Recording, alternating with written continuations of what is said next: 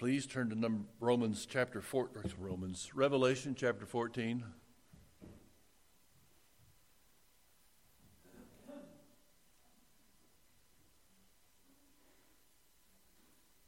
I keep trying to tell myself this is going to be a good day. I got all the way here this morning and realized I left my notes at home, turned around, and went all the way back.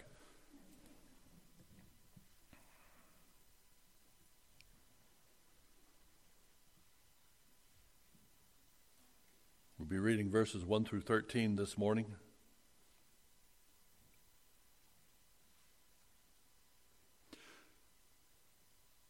Then I looked, and behold, on Mount Zion stood the Lamb, and with the 144,000 who had his name and his father's name written on their foreheads. And I heard a voice from heaven like the roar of many waters, and like the sound of loud thunder. The voice I heard was like the sound of harpists playing their, on their harps. And they were singing a new song before the throne, and before the four living creatures, and before the elders. No one could learn that song except the 144,000 who had been redeemed from the earth. It is these who have not defiled themselves with women, for they are virgins. It is these who follow the Lamb wherever he goes. These have been redeemed from mankind as firstfruits for God and the Lamb, and in their mouth no lie was found, for they are blameless. Then I saw another angel flying directly overhead, and an eternal gospel, with an eternal gospel to proclaim to those who dwell on the earth, to every nation and every tribe and language and people. And he said with a loud voice, Fear God and give him glory, because the hour of his judgment has come, and worship him who made heaven and earth, the sea and the springs of water. Another angel, a second, followed, saying, Fallen, Fallen is Babylon the Great, she who made all nations drink the wine of the passion of her sexual immorality.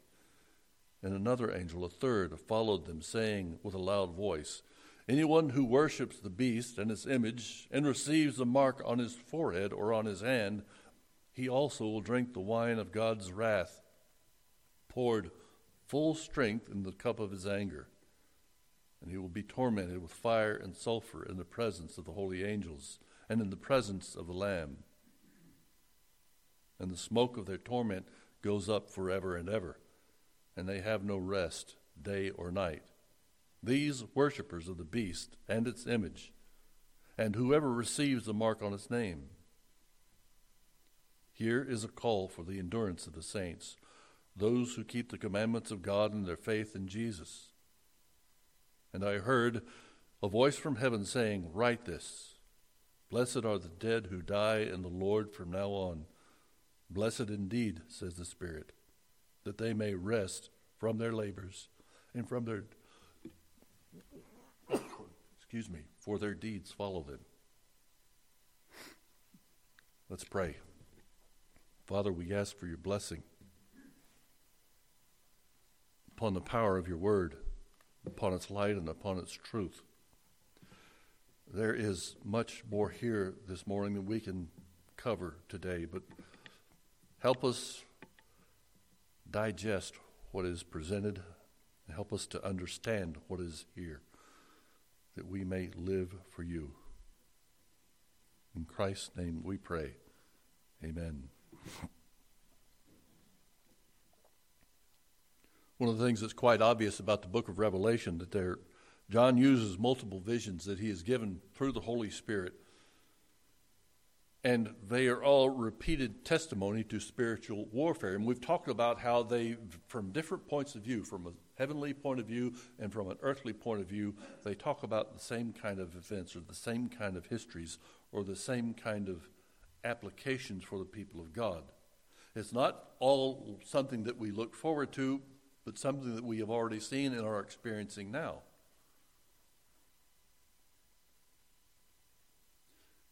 John seems to repeat or review the Lord's message again and again. And you ask, why is Revelation written this way? Well, frankly, he is giving, through the power of the Holy Spirit, through the inspiration of the Holy Spirit, testimony of multiple witnesses. The Old Testament Mosaic law taught Israel on the evidence of two witnesses or of three witnesses. The one who is to die shall be put to death. A person shall not be put to death on the evidence of one witness. Old Testament law stipified a minimum of two or three witnesses in order to bring any charge against anyone.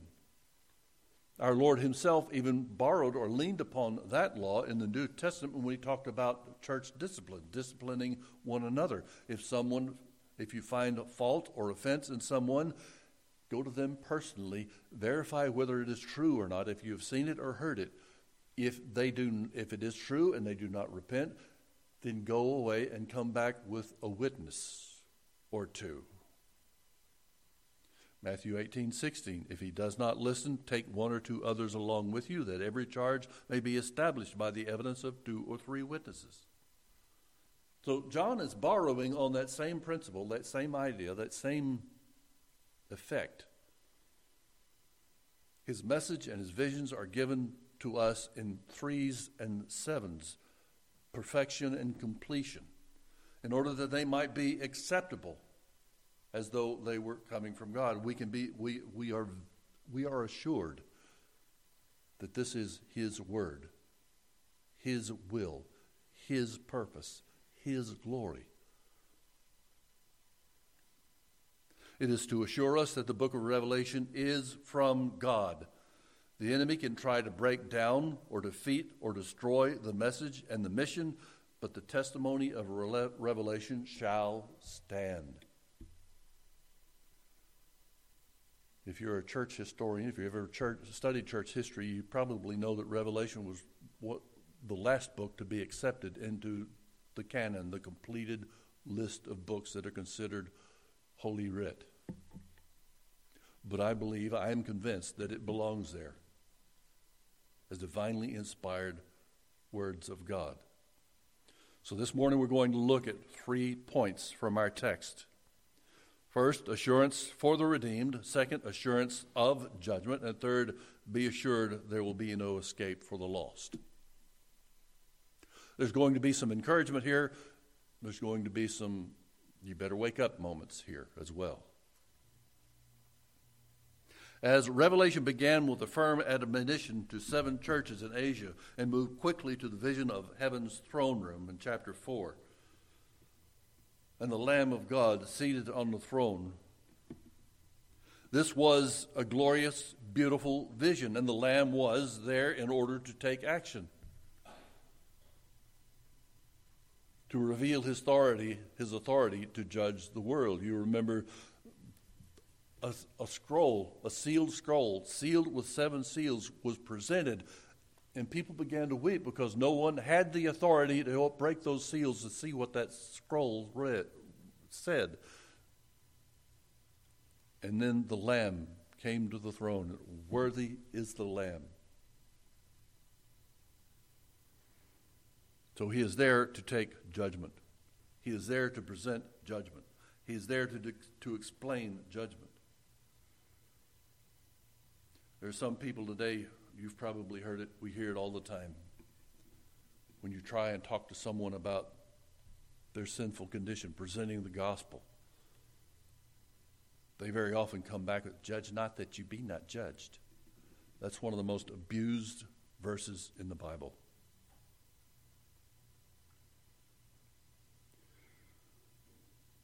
When we realize that God the Lord Jesus is on the throne and he has the authority to judge.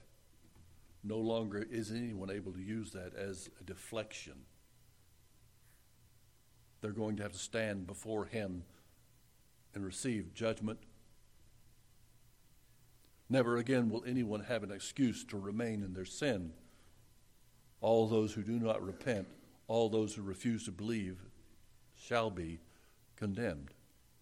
It's not good news between Revelation 4 and 14, we've seen several cycles of visions from John representing God's judgment and his promise of eternal safety for his chosen. There have been cycles God talking about judgment and God talking about protection for his chosen, for his saints, for his believers, for his children. We most recently looked at the beast and the false prophet, frightening images taking control of the world, but now, in chapter 14, we have assurance for the redeemed. This is our first point. Verse 1 Then I looked, and behold, on Mount Zion stood the Lamb, and with him 144,000 who had his name and his father's name written on their foreheads.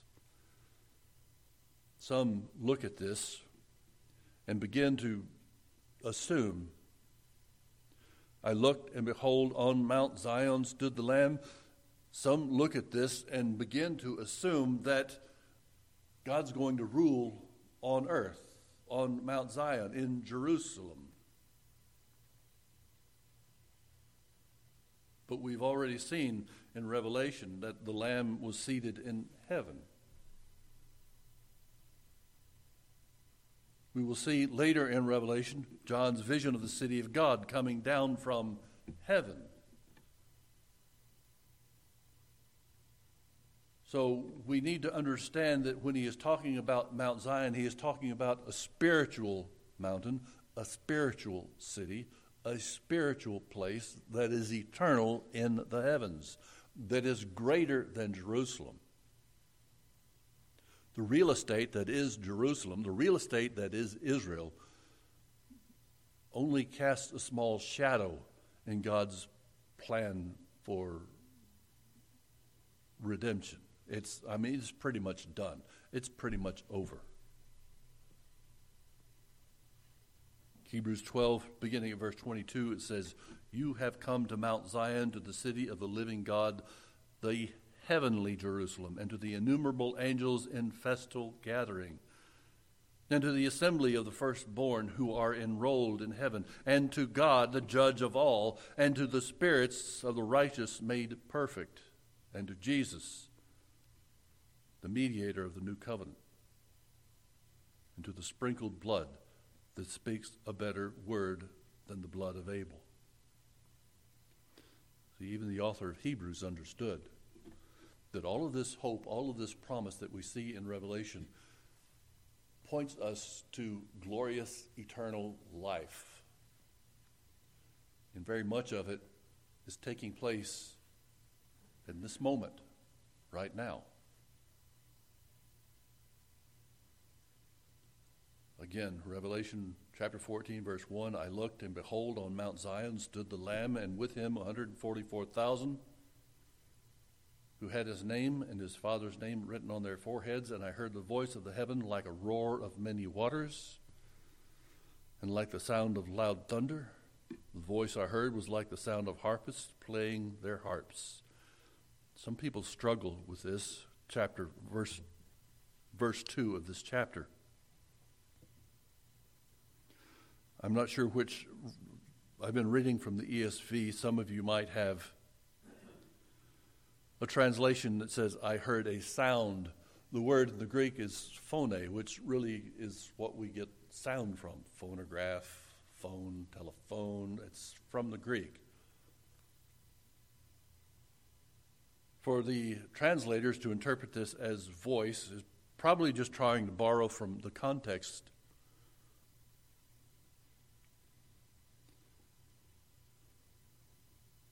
I don't know that it matters much. I think it sounds it's it's more of a sound than it is a voice.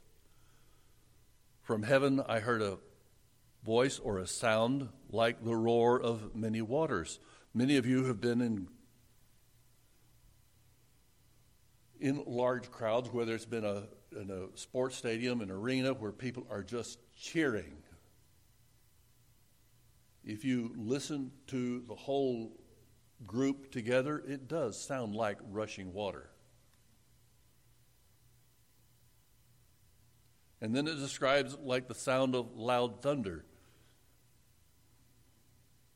A few months ago, a storm came through and just right down the street, someone's tree in their backyard was struck. It was perhaps 100, 150 yards away, but the boom scared the dickens out of my dog. She ran up the stairs as quick as lightning into her little hidey hole in the dark part of our closet. A sound like roaring water that starts suddenly like a thou- loud thunder. But then we kind of struggle with this because we see this words, these words was like the sound of harpists playing their harps. John is using some things to describe one declaration, one expression of great eternal victory.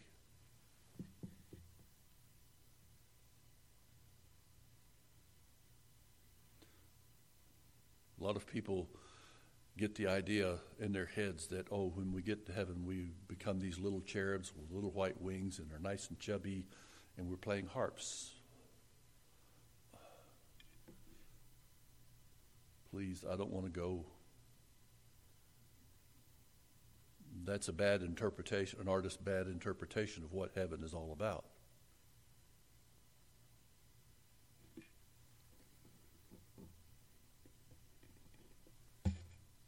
Verse 2 says, I heard a sound from heaven like the roar of many waters and like the sound of loud thunder. And the voice I heard was like the sound of harpists playing on their harps. How do we all blend that together? Here is a shout of glory from the people that begins as quick and as loud as thunder. It is so sudden and its spirit so powerful, you feel it in your heart and you know it is victorious, and you know it is a glad shout, and it is sweet, like sweet music. That's what he is describing here. That is the assurance we have that we are of the redeemed, that we can look forward to that day when we can shout with the saints of glory and rejoice with salvation we have in the Lamb. Verse 3 They were singing a new song before the throne and before the four living creatures and before the elders. No one, no one could learn that song except the 144,000 who had been redeemed from the earth.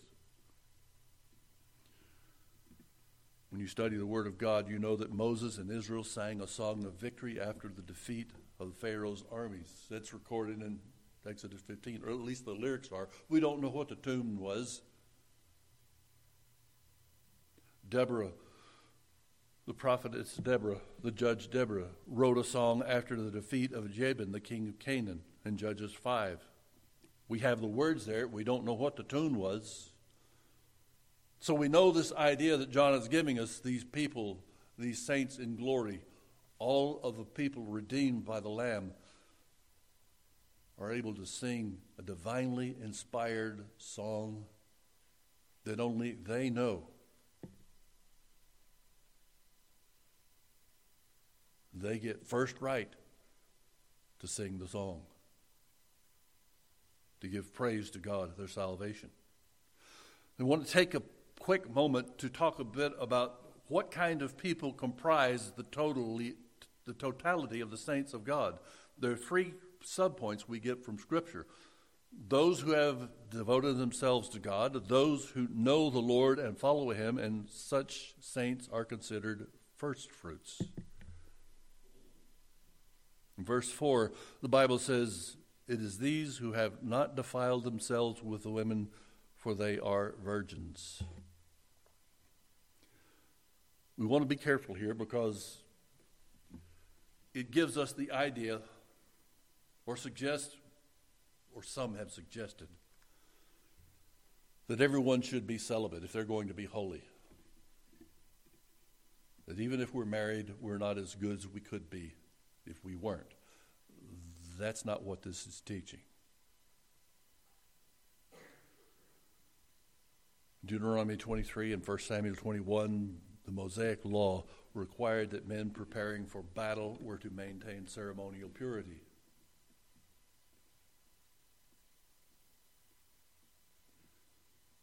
That's what I believe it's talking about. Getting ready for war. The Old Testament soldiers, the Old Testament men who were called to battle to refrain from relationships with their wives, for a time, temporarily. The Apostle Paul in 1 Corinthians 7 even suggests that there are times when we fast and pray. We should refrain from one another for a season, but don't let it go too long. We are devoting ourselves to the Lord in this life. And we too are engaged in spiritual warfare. We should be faithful to what we are called to be faithful to one another, faithful to Him, faithful to our families, faithful to our spouses. First Thessalonians 4 3, I, I could spend all morning here, but I'm not. I'm just hoping you can fill in the blanks yourselves. First, First Thessalonians 4 3 says, This is the will of God, your sanctification, that you abstain from sexual immorality. In other words, the same word for this is your sanctification. The same word for sanctification is the same word we get the word holiness from. And the same word we get immorality from is the same word we get pornography from. So we as Christians should refrain from any kind of sexual perversion that does not belong in our lives. If we're going to be numbered with the saints, we have to keep ourselves, lack of a better word, ceremonially pure. And you can do that if you are married.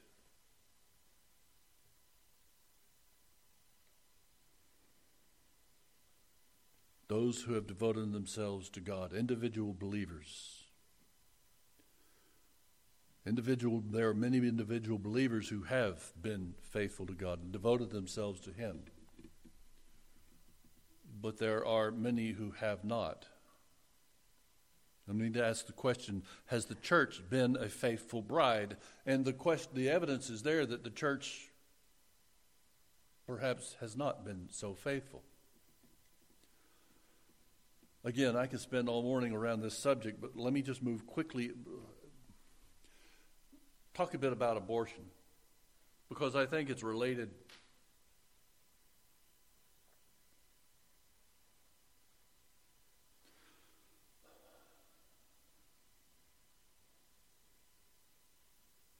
I read an art, it was a 95 page report sponsored by uh, Lifeway and put together by CareNet. So there are a lot of dynamics that go on in this, but to sum up, Quoting from the report, the church has connections with many women who choose abortion. CareNet research found in the survey of 138 women who have had abortions, 70% claim a Christian religious preference, and 43% report attending church monthly or more than or monthly or more at the time of an abortion. So, about four or five out of every 10 women who have an abortion profess to be Christians.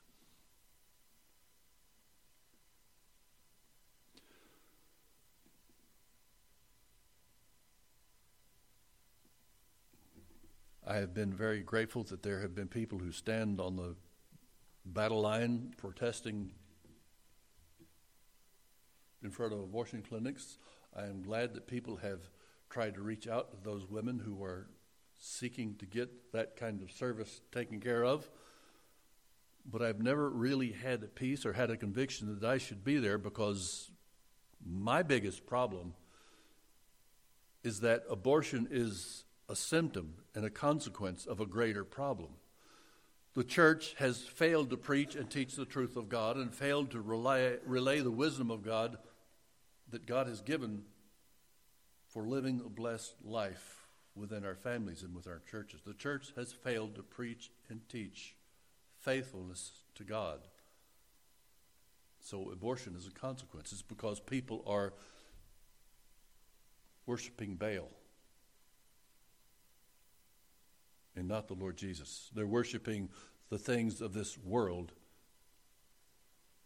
and not the holiness of God. An abortion does not solve anyone's problem, it exacerbates it.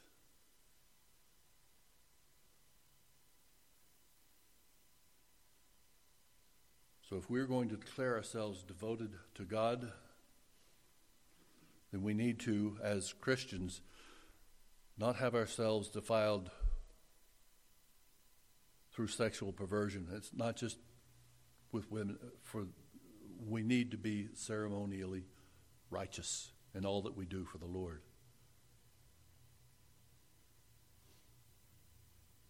We need to be faithful to God's word. We need to make a declaration, each and every one of us I will love and respect my Lord, I will love and respect his word, and I will love and respect my family. That's what we need to do. What kind of people have assurance of eternal life? Those who have devoted themselves to God. And next, those who know the Lord and follow Him. Revelation 14 says, It is these who follow the Lamb wherever he goes. And our Lord Jesus Christ declared himself as the great shepherd. In John 10 27, he said, My sheep hear my voice, and I know them, and they follow me.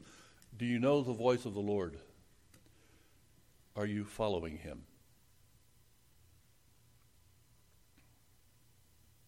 If you are wandering away from his camp, if you are wandering away from the church, if you're not faithful to the church, can you really say you're following him?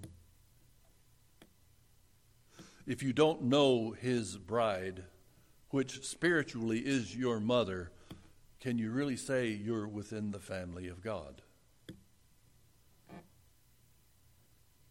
My sheep hear my voice, and I know them, and they follow me. Oh, let the word of God convict the heart that wanders away from him.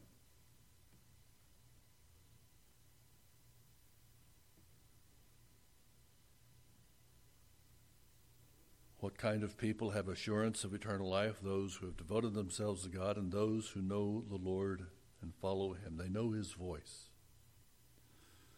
And finally, Revelation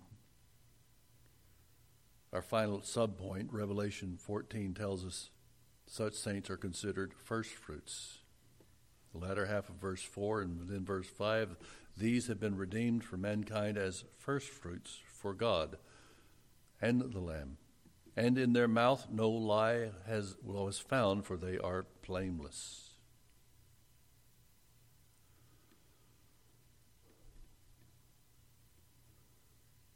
Scripture describes Christ's resurrection as our first fruits, and here he is talking about the saints of God as first fruits.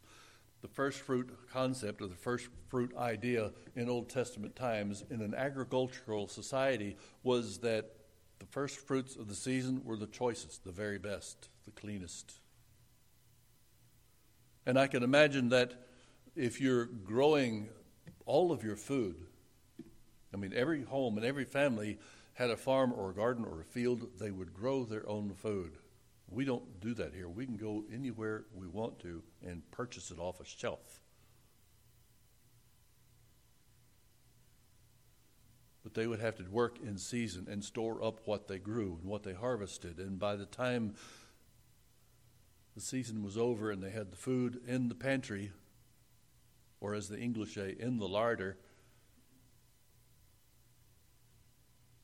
they would have to portion that out to make it last through the winter and through the first spring planting and growing until the next harvest. And by the time that first harvest comes in for the new season, the new year, their stores were getting low. Yes, first fruits. We can eat, we will live. That's the kind of idea, the excitement the refreshment that God's Spirit gives His people, considered to be first fruits for God and the Lamb. And It says here, in their mouth no lie was found, for they are blameless. How in the world can you and I be considered blameless? If you remember our study in the book of Romans a few years ago, please remember once more that in him, faith in him, there is no condemnation. There is therefore now no condemnation of those who are in Christ Jesus, who walk according to the Spirit and not according to the flesh. In Romans 8, chapter 30, in Romans 8, verse 32, the Bible says, He who did not spare his son, but gave him up for us all, how will he not also with him graciously give us all things? It is because of Christ's righteousness that we are considered righteous. Who shall bring any charge against God's elect? It is God who justifies. Who is to condemn? Christ Jesus is the one who died. More than that, who was raised. Who is at the right hand of God? Who indeed is interceding for us? Who shall separate us from the love of Christ? Shall tribulation or distress or persecution or famine or nakedness or danger or sword?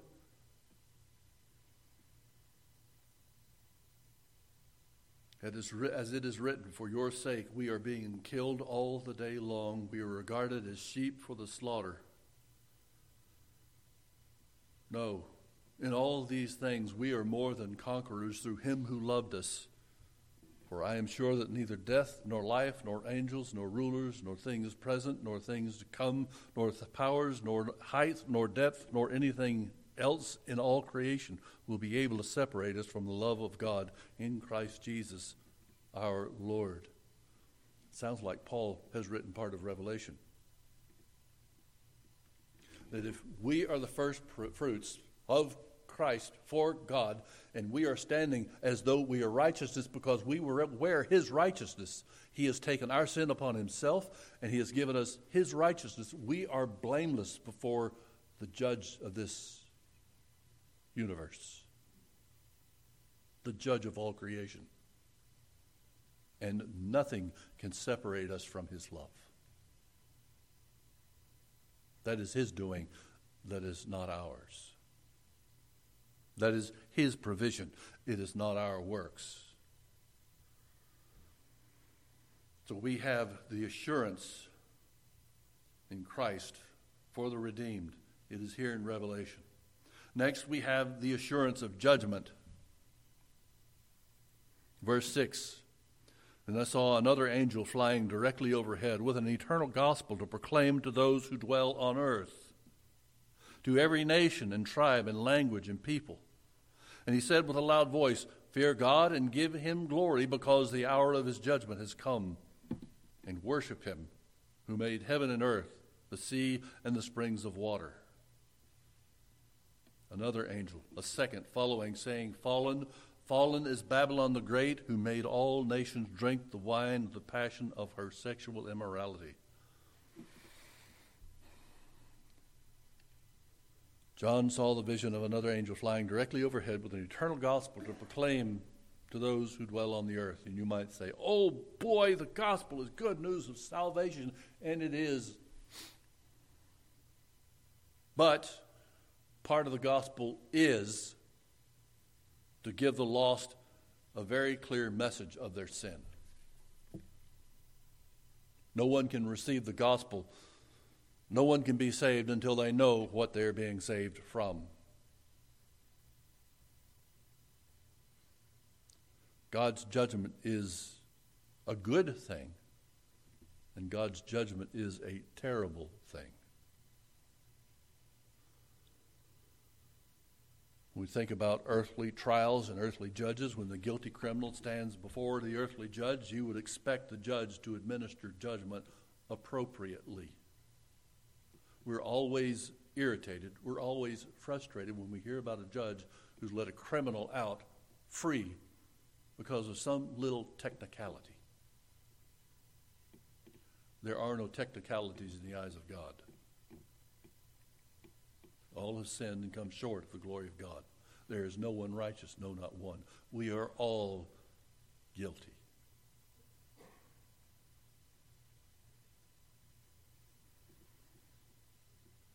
We have an eternal gospel to proclaim to those who dwell on the earth.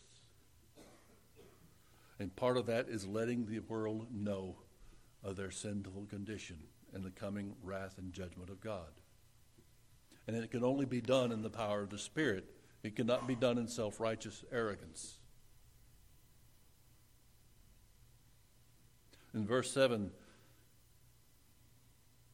this angel said with a loud voice, Fear God and give him glory, because the hour of judgment has come.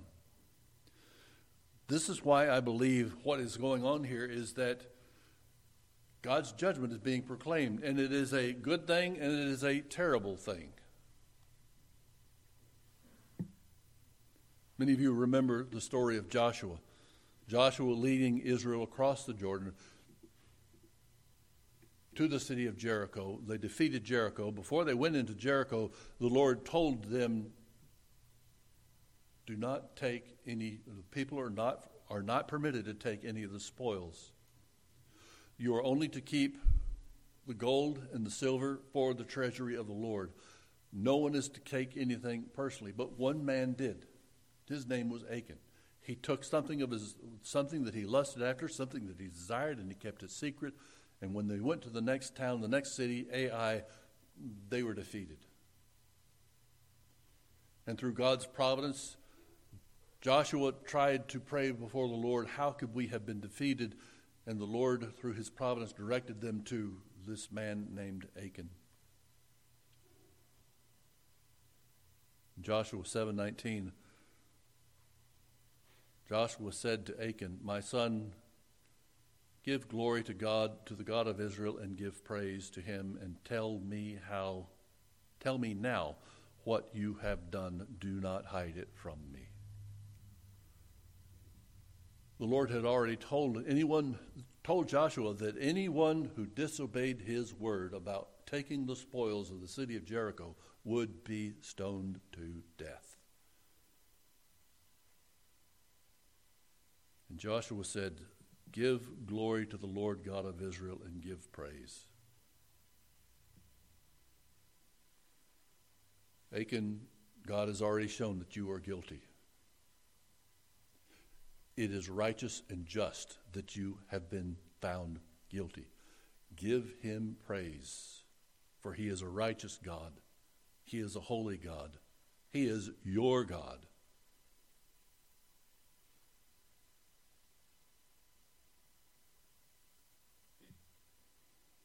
Part of the gospel is telling the lost that they are sinners worthy of God's wrath.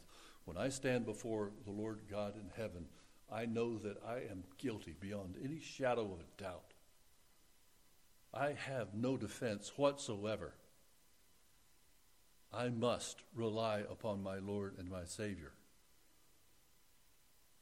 I stand guilty, and He has every right to send me to hell but only by His grace, only by His mercy have I any hope at all.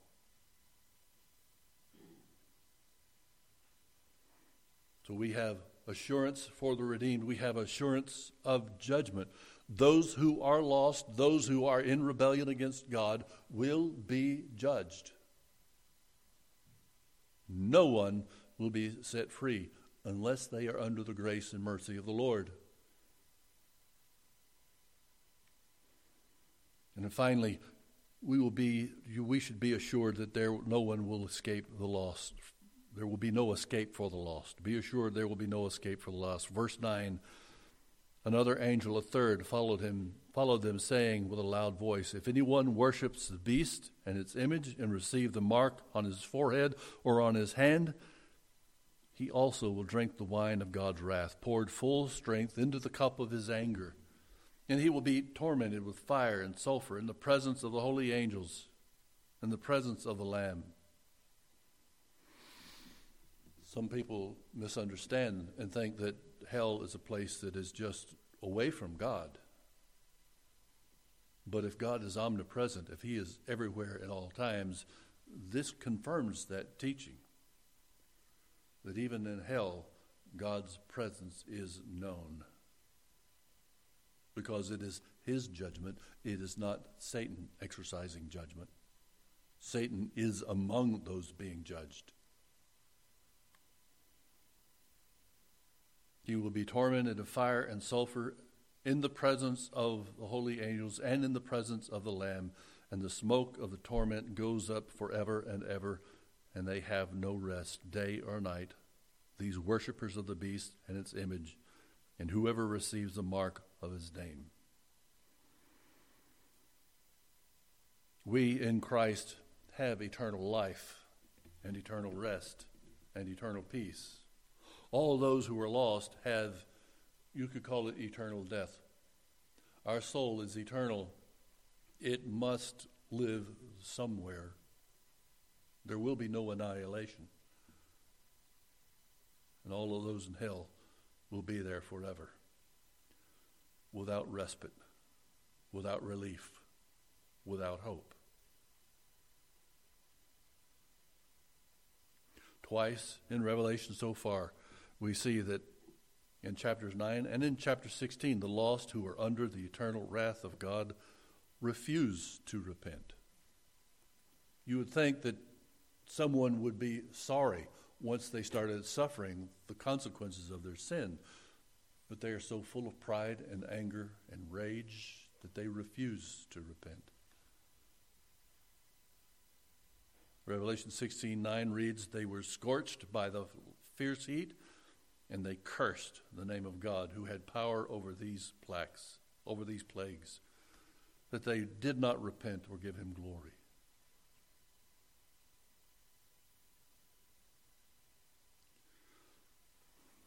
Allow me very quickly, and I'm almost done, to return to Hebrews 12.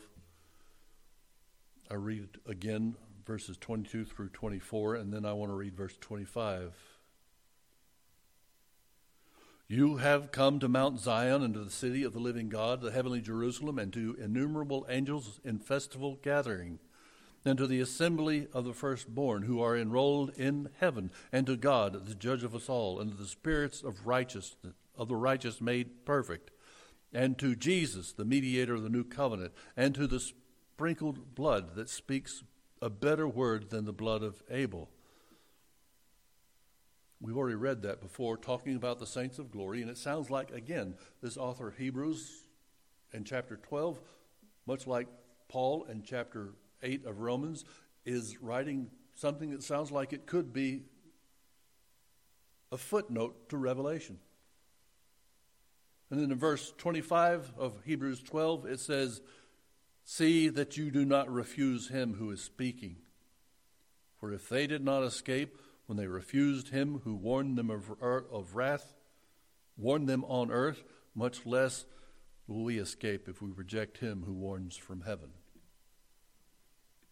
We must not refuse the word of God, or we're lost.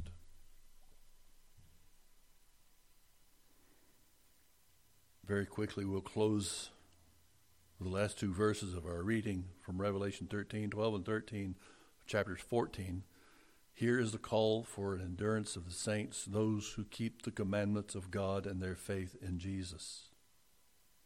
And I heard a voice from heaven saying, Write this Blessed are the dead who die in the Lord from now on. Blessed indeed, says the Spirit, that they may rest from their labors, for their deeds follow them we who are faithful to the Lord, who devote our lives to Him, are assured of salvation, and we are assured of eternal rest and eternal peace. And that is something we are free to rejoice over. That is why we come on Sunday morning. That is part of our heritage in Christ Jesus. So let us together fear God and give him glory. Shall we pray? Lord Jesus, we are thankful for your word and its power and its truth, and we pray that as your Spirit applies these lessons to our hearts and to our minds, may we understand the clarity and the light of your truth as we un- seek to understand what Revelation has for us. Help us this day to give you praise in Christ's name. Amen. Let us continue to worship this morning. It's through